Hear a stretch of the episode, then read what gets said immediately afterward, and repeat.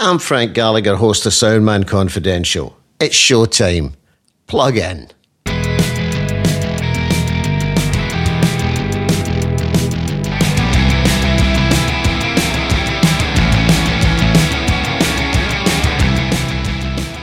We've got a really special guest on the show today. I first met her at a gig back in 1977 in Zurich, Switzerland.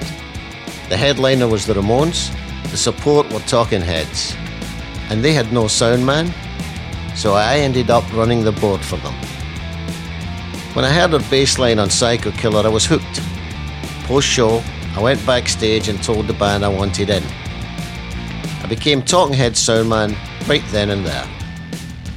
So get yourself settled in for my chat with the unique and brilliant bum bum bum bum bum bum bum bum bum Tina Weymouth. Well, thank you, Frank. This is a great honor. Well, it's it's a pleasure to to uh, to be talking to someone that I know a lot about, but I I don't know all that much about because I've never interviewed you. But but uh, let's let's let's start at the very beginning. Um, that, that and and what I like to ask my guests is is your earliest recollections of sound and specifically sound related to music, and and uh, your recollections of of where that first came on your radar. Well, it started young and early. Um, when I was two, I think I, I, I saw something on television and decided I should do, I should actually uh, make music. And so I would close myself in a closet and uh, a very, um, I, w- I should say it was a very echoing closet. And I was singing songs that I thought would be really good, but they they weren't that good. But I remember them. Um, they were pretty silly, but I thought that they were terrific, and and I think it was very much inspired by seeing um, Liberace at the piano. He had a he had a very flashy smile, and I thought, oh, what a nice man, and he's doing all this beautiful stuff. So yeah, I mean, my parents always had a stereo uh, well, phonograph at the beginning, and and then um, I got to have my own phonograph player. Uh, it was one of those RCA um, with the big horn on the end, and the stylus was a was actually a, a, a piece of metal that you you screwed in tight. it was it was wonderful. I mean, we played 78s on that, but they were they were pretty expensive. You know, people claim oh music should be free, but you know, a 1938 platter at that time was five dollars. Wow. And uh, five dollars went a long way at that time. So I think um, people should should realize that we've come a long way in making it very affordable. And and uh, progressing from that, so your parents were encouraged, and obviously you were a, a you were a large family as well. That's the other point. There's a lot of you. Oh yes, eight children. I mean, we were in two batches, so most of the time at home, living at home, the most we ever were were six. But because uh, one or the other, you know, the the older ones um, hatched early, you might say. they were almost another generation.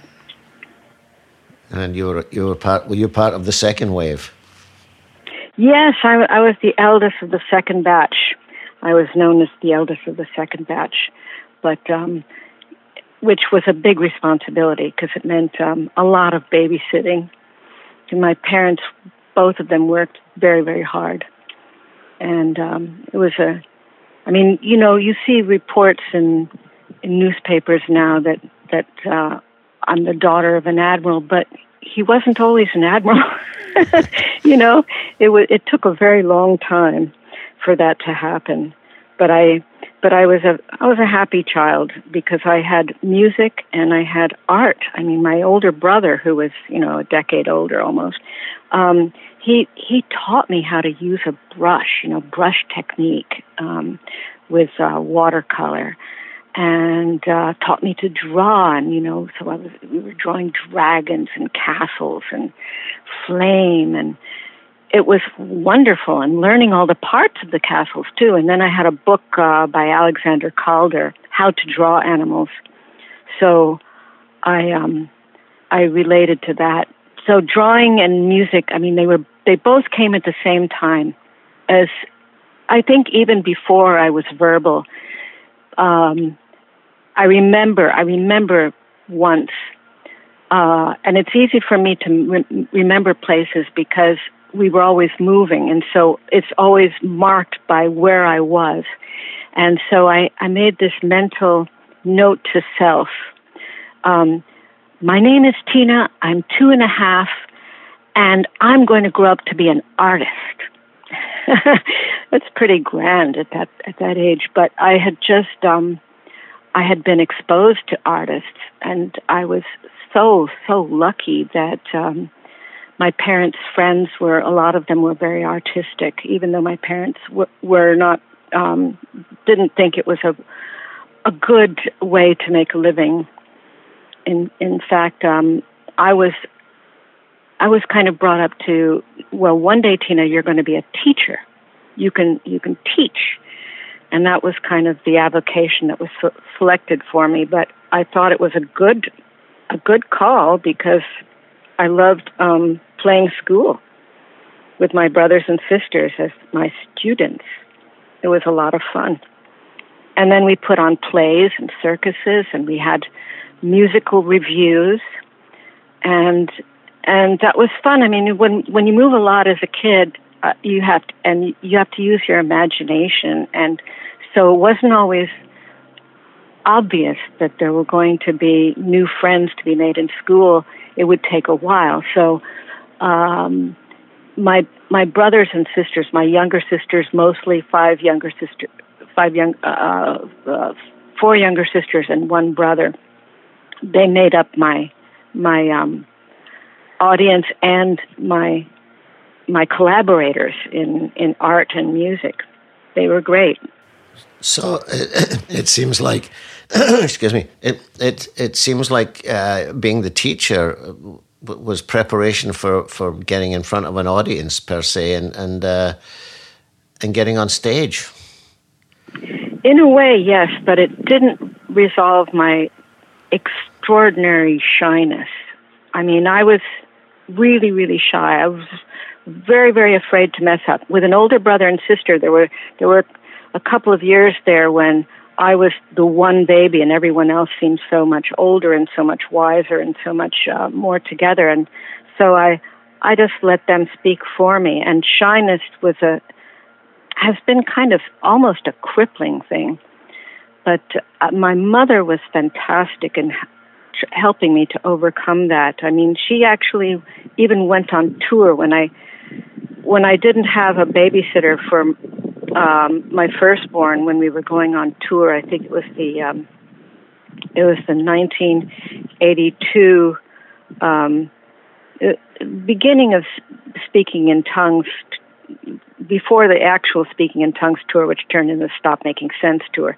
But um, it was we were touring and I had no one. And my mother, you know, who was 65, came on tour. The band just freaked out at the time. Um, said, "Oh no, have you heard Tina's bringing her mom?" but you know, my mother was an extraordinary person. I mean, she could have done. P- she did do PR. I mean, she w- could have. Um, she taught me a great deal. She would say things like, "Tina, you have to come outside and meet these young fans of yours. I said, Oh, no, mommy, please, please. And she'd say, Tina, this is what you need to do. They have come all this distance to come see your band. They deserve your attention. And so that's what she would do. She would she would create meet and greets before they had meet and greets and and um, make me come out and and say hello to um, these lovely people. She, you, you, you might remember this in 1980. We were we did a couple of nights at Radio City Music Hall.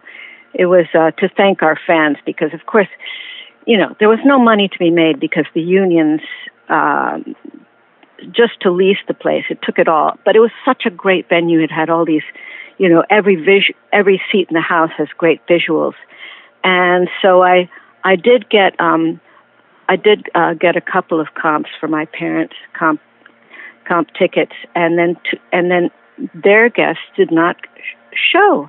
So my mother was out front, you know, in front of Radio City Music Hall, um, looking for people. And, and she saw a young forlorn couple there. I mean, it was, it's like so many people in Times Square milling around. And my mother, five foot two, tiny French lady, and she she saw a couple walking away sadly, and she said she ran up to them and she said, she said, "Are you going to see the show?" And they said, "Well, we can't. It's sold out." And she said, "Here, Chris and Tina want you to have these." And she gave them the two tickets. And I mean, that's a real lesson in how not to be shy. And it was it was wonderful. I mean, they they couldn't believe it. it was like the fairy godmother just came and delivered them. You know, it was it was a fantastic gesture on her part. That's the kind of person she was. So that's that's who I grew up with, and so I was very very lucky that way. Oh, she, I, I, I, I loved your mother. Your mother has, and I had some moments together, shall we say? But oh yes, can we talk about those? We, we, yeah, yeah, yeah. Well, let's just say that the in loft living, the little when I was when I was crashing at the loft in Long Island City in the Talking Heads days, she, uh, uh, you know, one had to take one's pleasures when one could, and and uh, Tina's mother walked in and found me in flagrante, as it were. And she just, she was very French about it. She just smiled and walked on. It was great. But but going back to you, you and I actually, uh, Hammersmith Odeon did the same thing with comp tickets. You put a hoodie on and we went out and we and we gave tickets to fans outside. And, and that's always been, you know, we, we, we were always, always reaching out to people. I know, and and Gary Kurfirst was such a wonderful manager. I mean, he'd been a promoter as well, so he knew. He always said, "You've got to keep it affordable for the kids." You know, yeah. how how's a boy supposed to take a girl on a date if he if he can't even afford the ticket alone? Yeah. So he he was he was marvelous that way. Yeah, we we were. Of course, we uh, you know we came home, you know, like no money. I mean, especially with the big band. I mean, we we we just come back from eight months of touring and it would be like our you know we'd be told you have no money. How are you going to pay for things? And yeah. get get back to work. It was one way to keep us working all the time. So going going back to, to your early days uh, what was your first uh, c- collective uh, musical experience? Oh that was interesting. Again it was my mother who roped me into it. Um, i was living in um, on the Potomac River in my my parents' home and on the Potomac River. I was 12 or 13 maybe. Um, and no, not yet 13. I was 12. And and um, there was a lady that she used to go to tea with, Mrs. Tufts was her name. She had a great old, very scary Gothic Victorian style house, you know, with with colored glass on the windows, very dark furniture, heavy velvet drapes. But she ran something very interesting, which was called the English Handbell Ringers. And so I got to, she, my mother roped me in and she enrolled me to be in Mrs. Tuft's Handbell Ringers group. And we had costumes and, uh, and the handbell ringing was, was was an incredible. That was the only musical um, lesson I really had. Um, truly, I mean, I I had uh, a one-off on flute once, uh, where it was just to get to know you with the with the with the girl, and uh, but I but everything I had to learn pretty much on my own because of traveling too much. But but this this was really the basic beginning of of how I got to um, start my musical career. And we toured. We actually toured in the summertime. We would tour on spring break. We would play um, Williamsburg, uh, for instance, down in Virginia, and the, the, the historic Williamsburg, and dress in colonial costumes. Um, and we would play uh, up north, we we actually played at the. Uh, I think it was the 1964 World's Fair. It was not. It was through from 1964 and 1965, but we were in the 1964 um, version, and we played there, and uh, stayed at the YMCA on Times Square, which was that was an eye opener for a 13 year old. So it was um, it was a really exciting, adventurous kind of thing to be part of a touring group. It was like being part of a circus in a way, and and and I was the youngest member for for a year until they roped in another another 12 uh, year old boy. He's a big, big, tough Irish boy who could play the big bells because the, these handbells you had to have a good wrist to get the clapper to hit to strike exactly properly on the bell and uh, so yeah it was a that was a great experience and and what did uh, musically i suppose the thing with with bell ringing is is the the most crucial thing is the rest periods is the spaces well, you needed to know how to, exactly how to stop the ringing. Uh-huh. And uh, so, yes, sometimes it was you, but bells are not staccato. You can't do that. That's just too hard. But um, but we did a lot of what they called changes because you might remember from Catholic school back in the day, Frank, when you were growing up as a boy, that the churches didn't allow any kind of um, happy music or or um, major chords, and so but but they did a lot of sort of mathematical changes where you just play for long long uh, durations of ten minutes or more, where where nothing repeated. So you had to.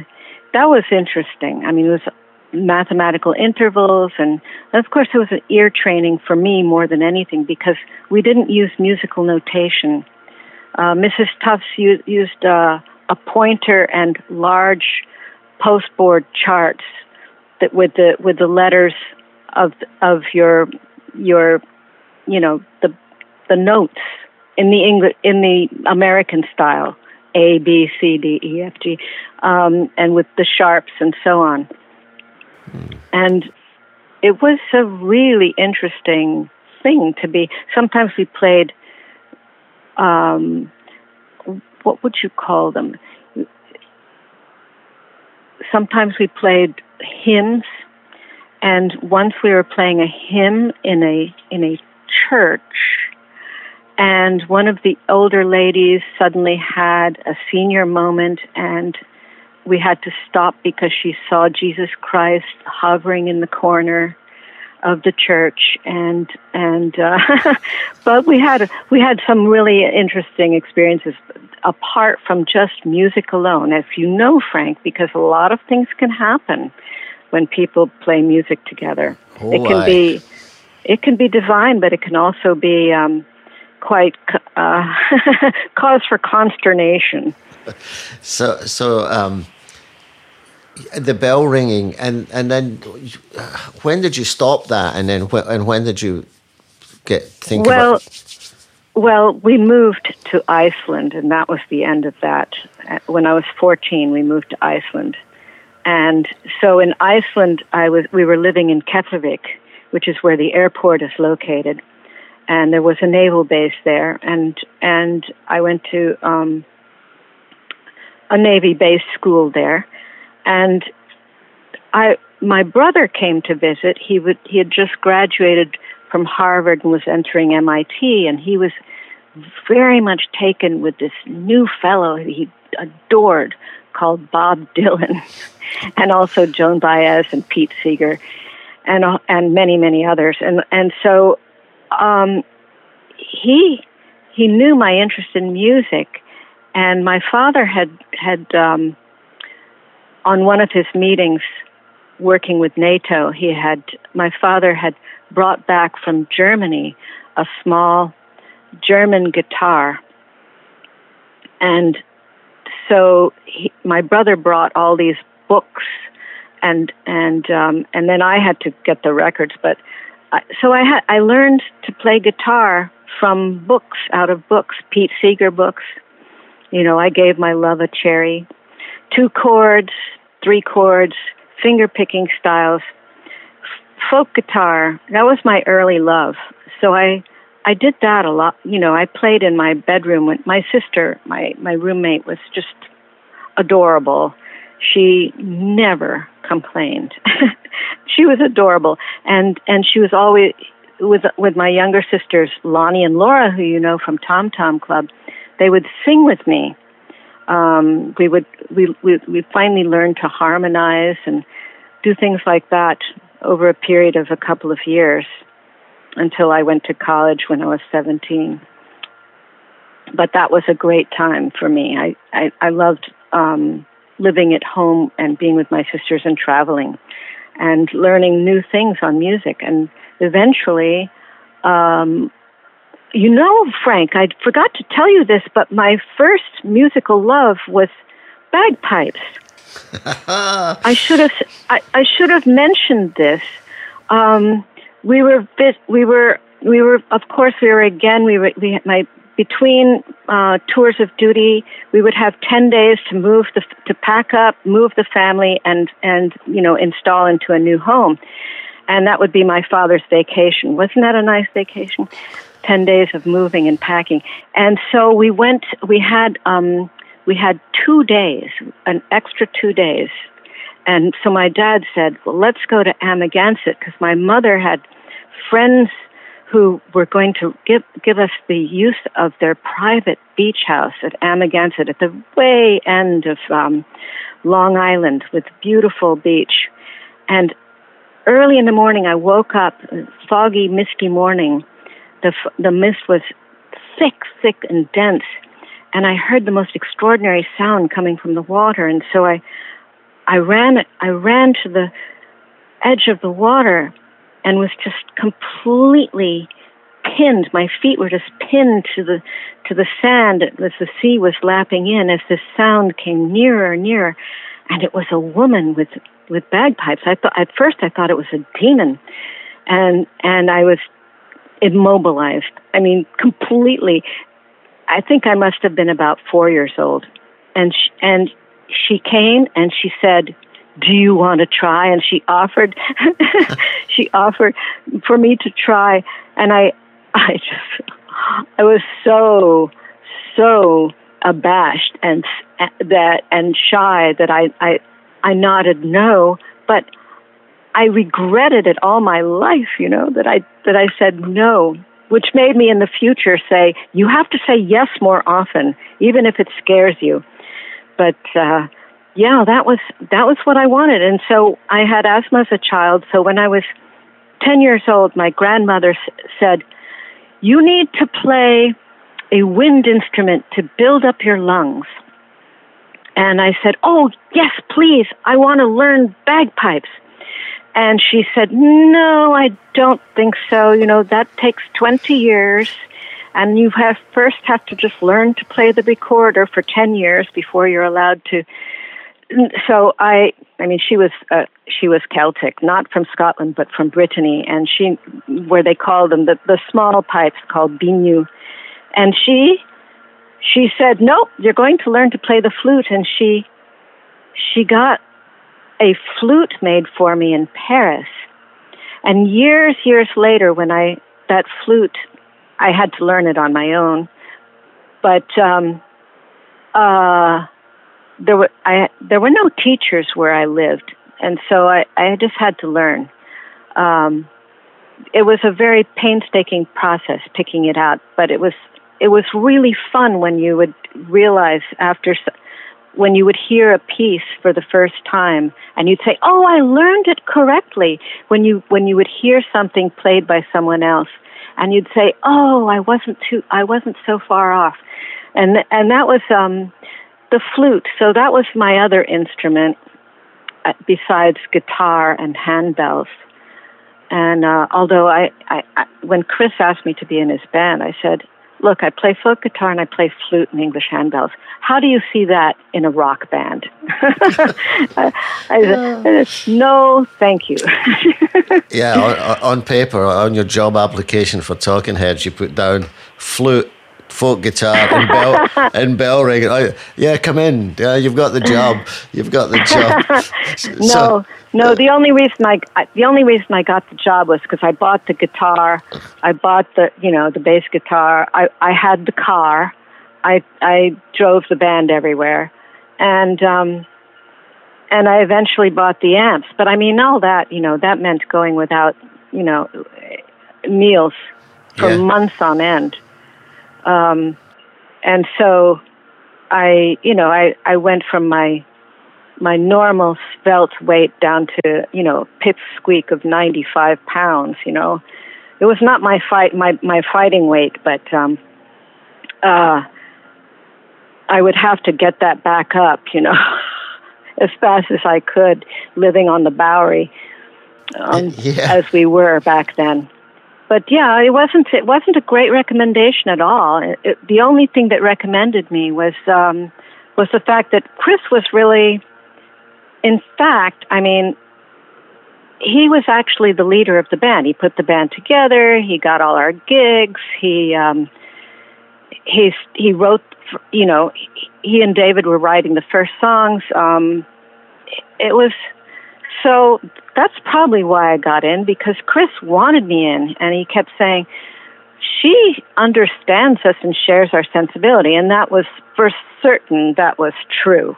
I mean, we to this day i mean if david byrne said come and play with me i mean to this day i just know we would have that that magical chemistry that we had um, and it was it was just when we played music together there was no pain. I mean everything everything unpleasant went away. It was just the most marvelous magical thing. Well, your your uh, your RISD years have been well documented, and uh, you know the, the the genesis and, and how Talking Heads came together from that embryo up there at RISD. And, uh, and you've just uh, told us about Chrystie Street and the loft and stuff, but but uh, what what what compelled you to get to, to, to go and buy a bass guitar? Was was that Chris's uh, oh, suggestion? that's a too long story. I, I I went to see, I was in Nantucket and I went to see Muddy Waters playing a place that was called the Chicken Shack. And there was hardly any audience. I mean, it was, it was a, a it was a terrible shame. And I, and so I was just cheering and clapping as hard as I could so that to make as big a noise as I could because he was so extraordinary. I mean, he was playing as if as if he were playing to you know a hundred thousand people. He played his heart out and he sang his heart out and and I said, "Oh, so this is where the Rolling Stones got all their ideas, ha ha."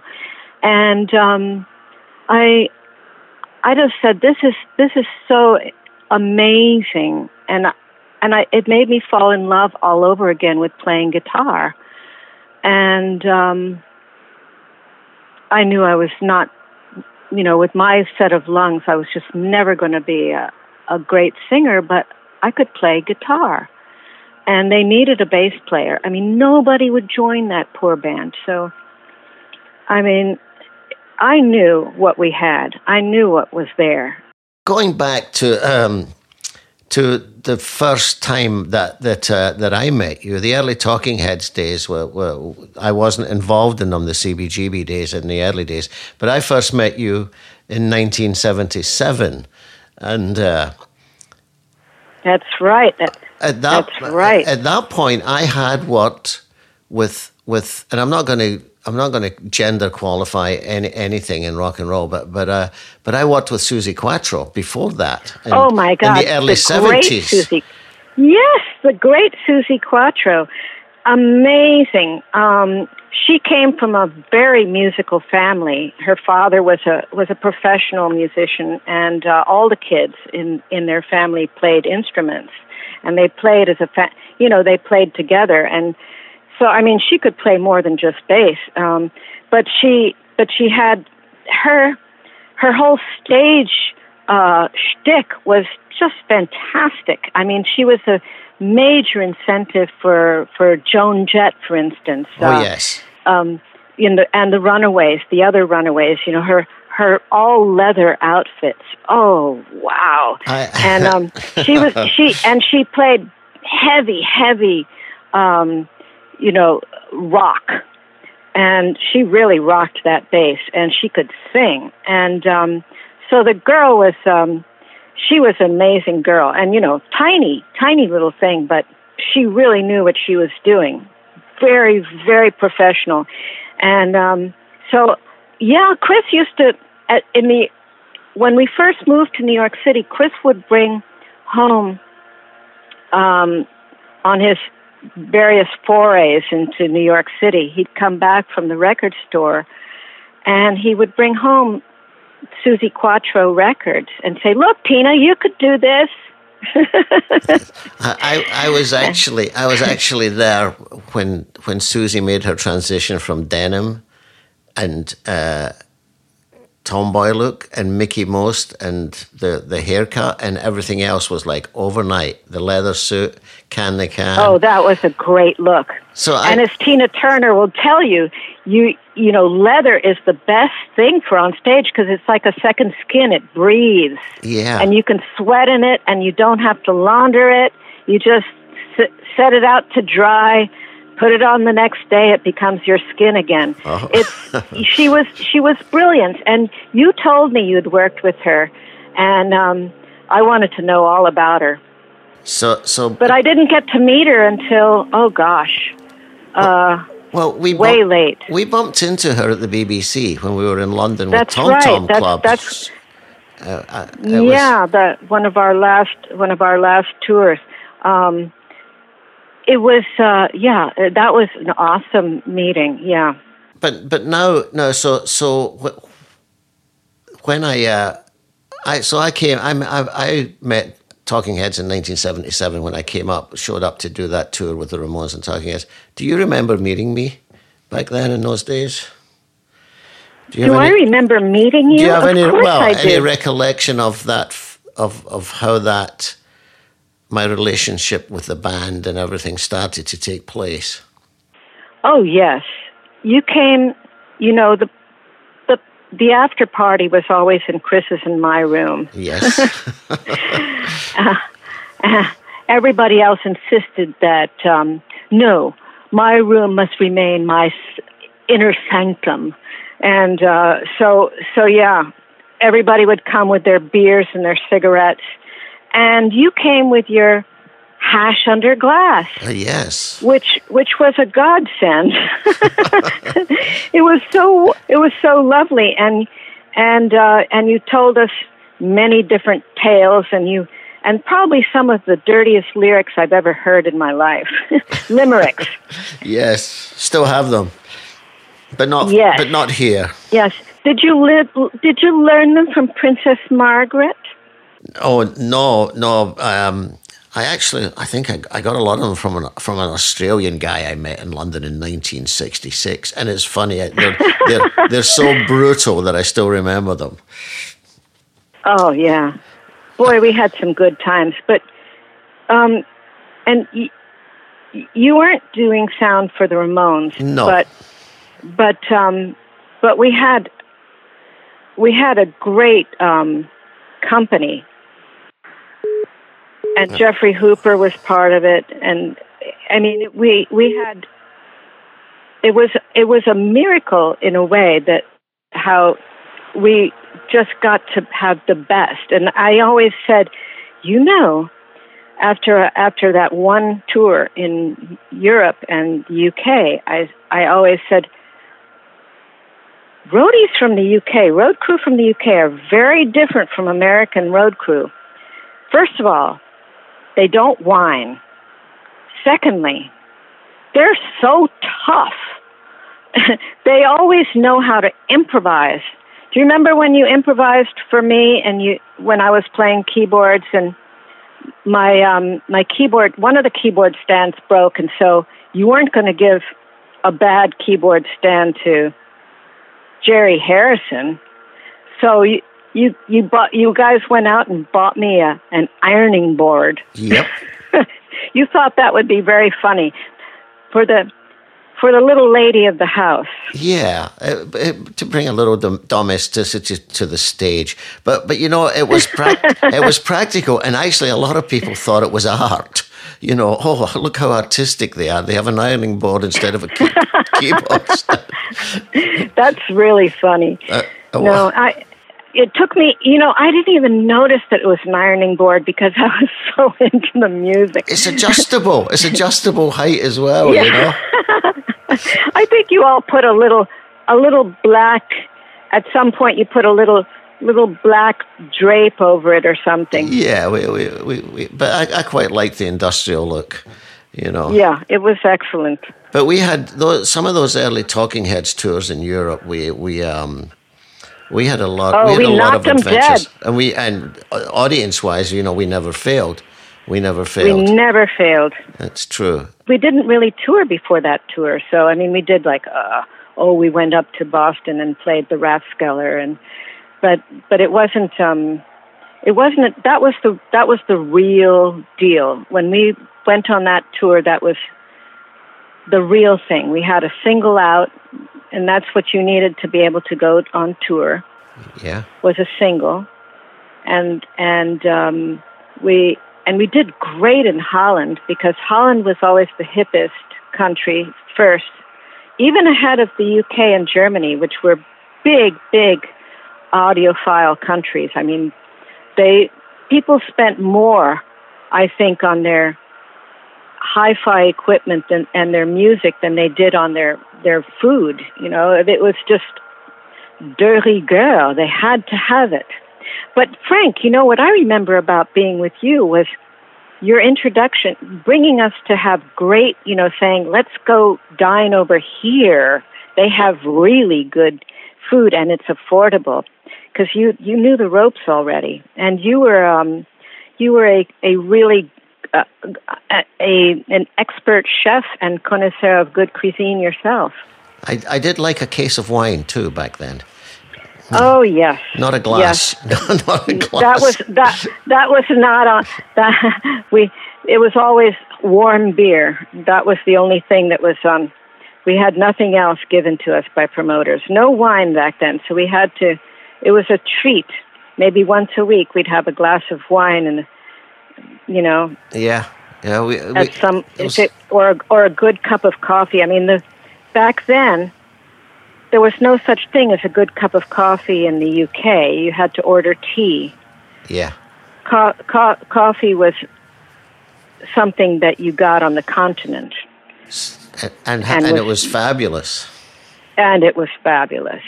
So I come on board and and uh, I'd never heard Talking Heads before. I, I hear you for the first time in Zurich. I think I'd heard the single once on the BBC or on radio in London somewhere.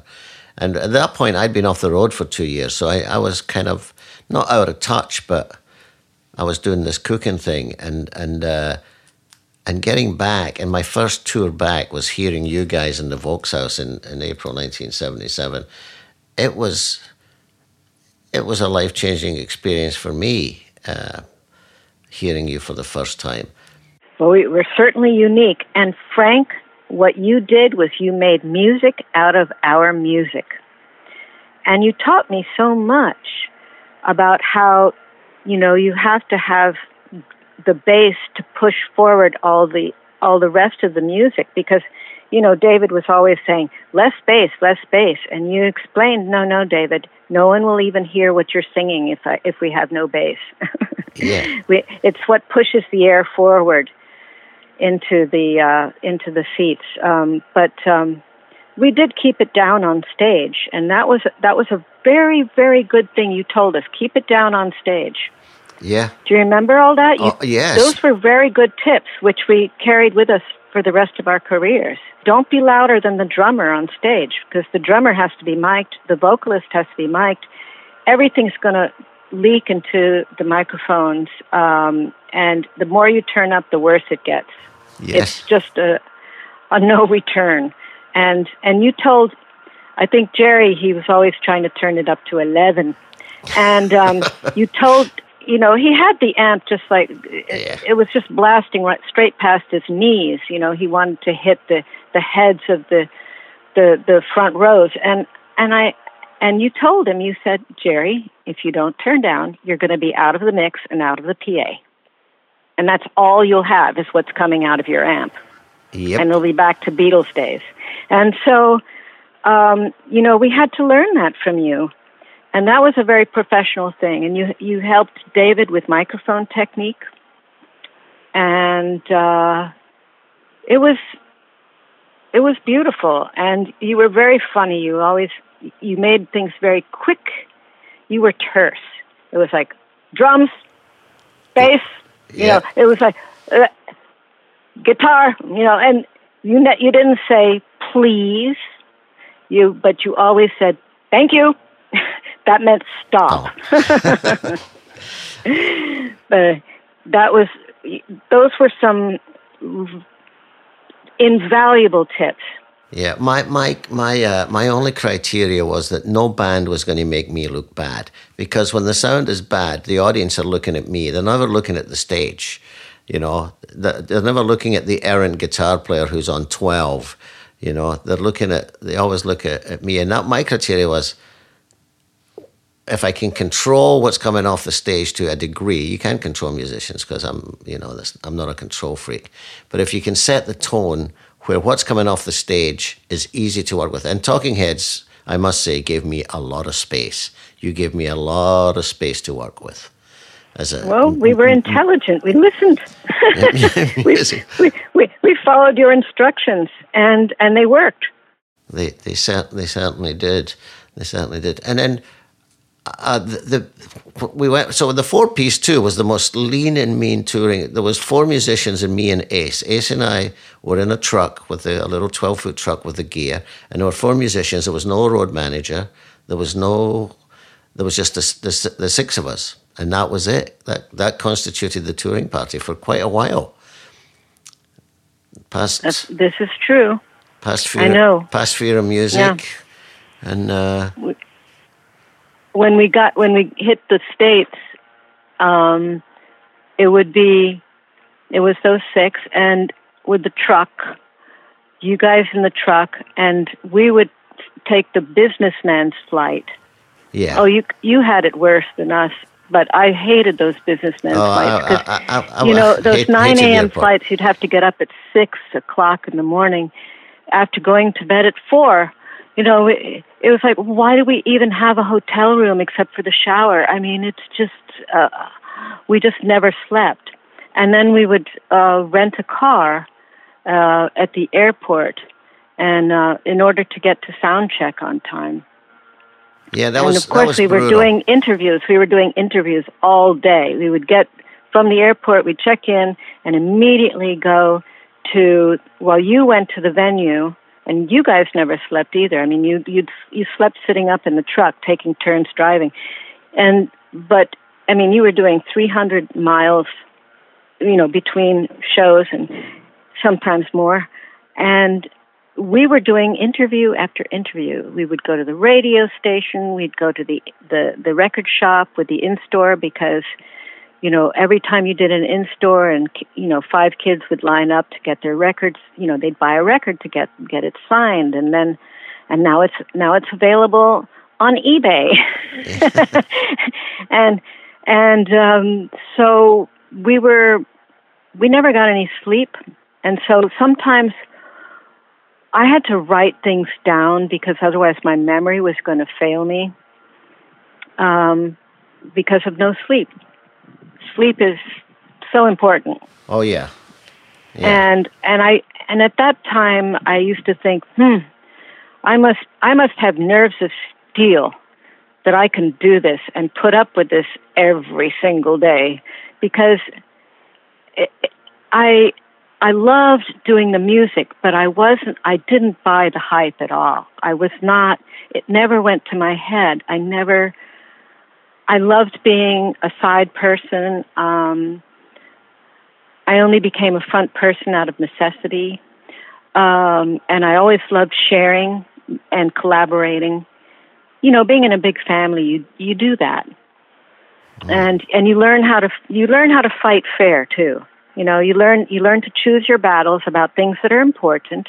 You learn to reason. You learn to you learn what is important in maturity. I mean, I can't I can't imagine how you how people would you know look at all the people who are dead frank because they didn't stop doing drugs. Yeah. And their bands broke up too because of it. Yeah. Even our band broke up because of it. Well, well I, I have before i forget um do you do you still have the bass guitar that you started with oh yeah and do you have sentimental value around your instruments do any of them hold oh, yes. sentimental oh, yes. and take you to a Do you remember I used to I used to get jealously mad. And I'm not a jealous person, but when I heard one of you Ace, for instance, going on stage and going bong, bong, bong on my bass guitar and just making horrible sounds with it. it was, it was as, what are you doing? You're torturing my bass. Don't do that. Don't even touch it. And of course, a couple of times um, it happened that, uh, you know, one of my guitars would be broken. I remember you, and you we would, broke one uh, flying yeah, it. and I you think. would, you, you, one was the headstock was broken off of it. Yep. it um, by the, that was not your fault. That was because we didn't have a, ro- you know, they didn't put it back in the road case the way I'd wrapped it. Um, the people who inspected. Customs, yeah. Yeah, and uh, then another another time it was a- after your time. I think it was just you know somebody just stepped backwards right onto it. You know, but they they fixed it without telling me and said she's none the wiser. They laughed, had a good laugh about it. Uh. but yes, if if if someone else was playing my guitar, I don't care who it was. Jerry, David, anybody else, I would hear it and recognize it and say, "No, no, no, no, no, no." You know, they're they're doing it all wrong. they're hurting her. So, so do you when, you pick those instruments up today? Do, do they take you? They take you right back, or, or, or are you in the present when you're playing them? Does it? I'm always in the present when I'm playing them because, you know, I have to relearn everything. Um, when I to go back to an old song, uh, because I really try to forget as much as possible so that I can I can have a fresh approach. I want to approach it the way I did when I started, which was the freshness of a kid with a new toy, and uh, and I don't want to I don't want to be limited to oh it can only I can only play like this I can only play with fingers or I can only play with a pick or a plectrum. I I want to I want to be you know uh, able to move around. I mean, even keyboard bass is is wonderful, um, and you can do things with that that you can't with a stringed instrument. So, yes, of course, it's uh, it's it's a beautiful thing that can take you back when you hear the sound of it. But usually, I, I if I want to hear the sound of it from back then, I'll play the record. You know. Yeah. Um, if I want to, if I want to pick it up now and play something, I want to I'm either practicing something that or inventing something. So I'm either practicing something that I already know or I'm or I'm or or I'm in, or something that I'm still learning or I'm I'm trying to invent something fresh and new. People people ask me what my favorite venue was. Um, and I can't, I can't give a, a, direct answer to that. But do you have any standout venues that you that you enjoyed playing in? Over the years? You know, you know, um, I loved CBGB's, not because, I mean, that was just, that was really our cradle. And I, I loved playing there. It had, even though the, the equipment wasn't very good, the, the, the, the style of it, that railroad car style, made it a perfect. Um, it made it perfect for the that small crowd that was there, uh, and for the musicians on on stage because you could hear yourself. Uh, the venues I disliked the most were the ones that had the giant bass bins beneath the stage, because you you know you it just created vibrations that took so much EQing for you, the sound person, to get those frequencies out so it wouldn't resonate every time Chris hit the snare drum. Um, I I, pref- I prefer the, uh, the the newer equipment that that it goes on the side to either side of the stage is much better. I don't like the ones in the front, and of course, um, I think it's safer for the for the audience too, to, because uh, you used to say you got to get those bass bins. You have to have them actively hitting the audience in the chest. Yes. Like like a, a thumping on on the heart, and uh, and it's true, and but not on the ears. you Yeah. know, it's so damaging. Um, the people who have tinnitus today are are are most frequently the people who stood in front of the bass. I'm sorry to say, or you know, just too loud. Yeah. But um, you know, the, uh, I, as a, you know, I, I didn't lose my my hearing. Thank goodness. yeah, or me, thank goodness. Some hearing Yeah. lost, but not tinnitus, and I don't know how that came. Yeah. I don't know how that came about. Uh, the, the, this I'm going to time and date stamp this this podcast because we're uh, doing this in the pandemic of 2020, where where there are no venues to play, there is no nowhere for young artists to to get to, to get have their CBGB moment, and and uh, how do you see this? How do you see this uh, when when we can start going to concerts again? How do you see it co- coming out of this, Tina? For the the kids, it's it's the worst.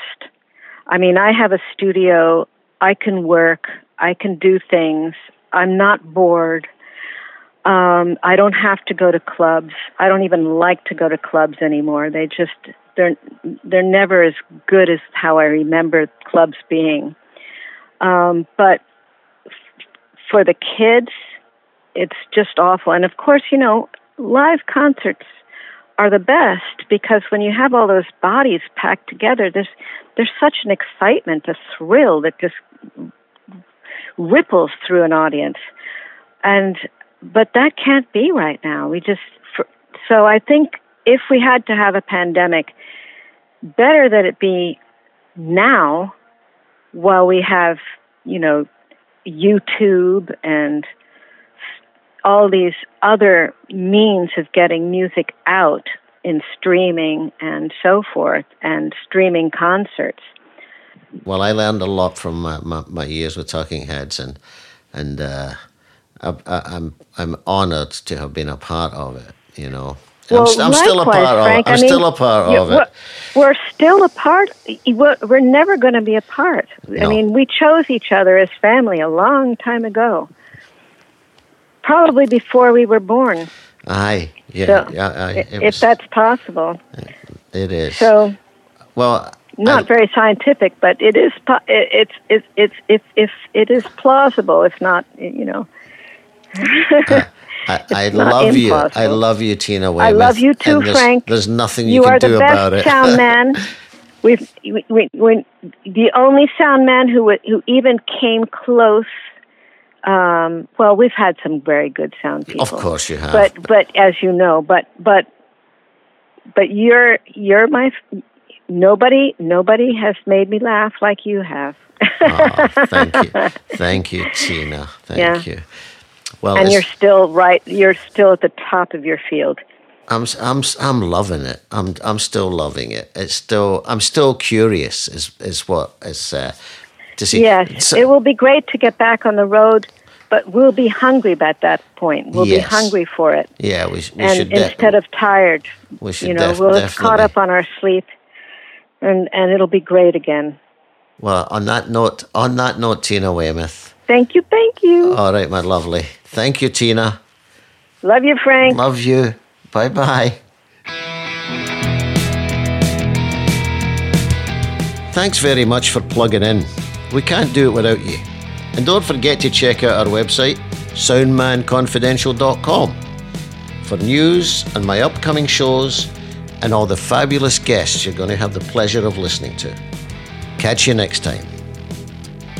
Soundman Confidential is produced by Alan Black with our team, Chip Bentley on sound production, web design Addy Bell, original music Paul Westwater, and public relations Paddy DeVries at Devious Planet Media.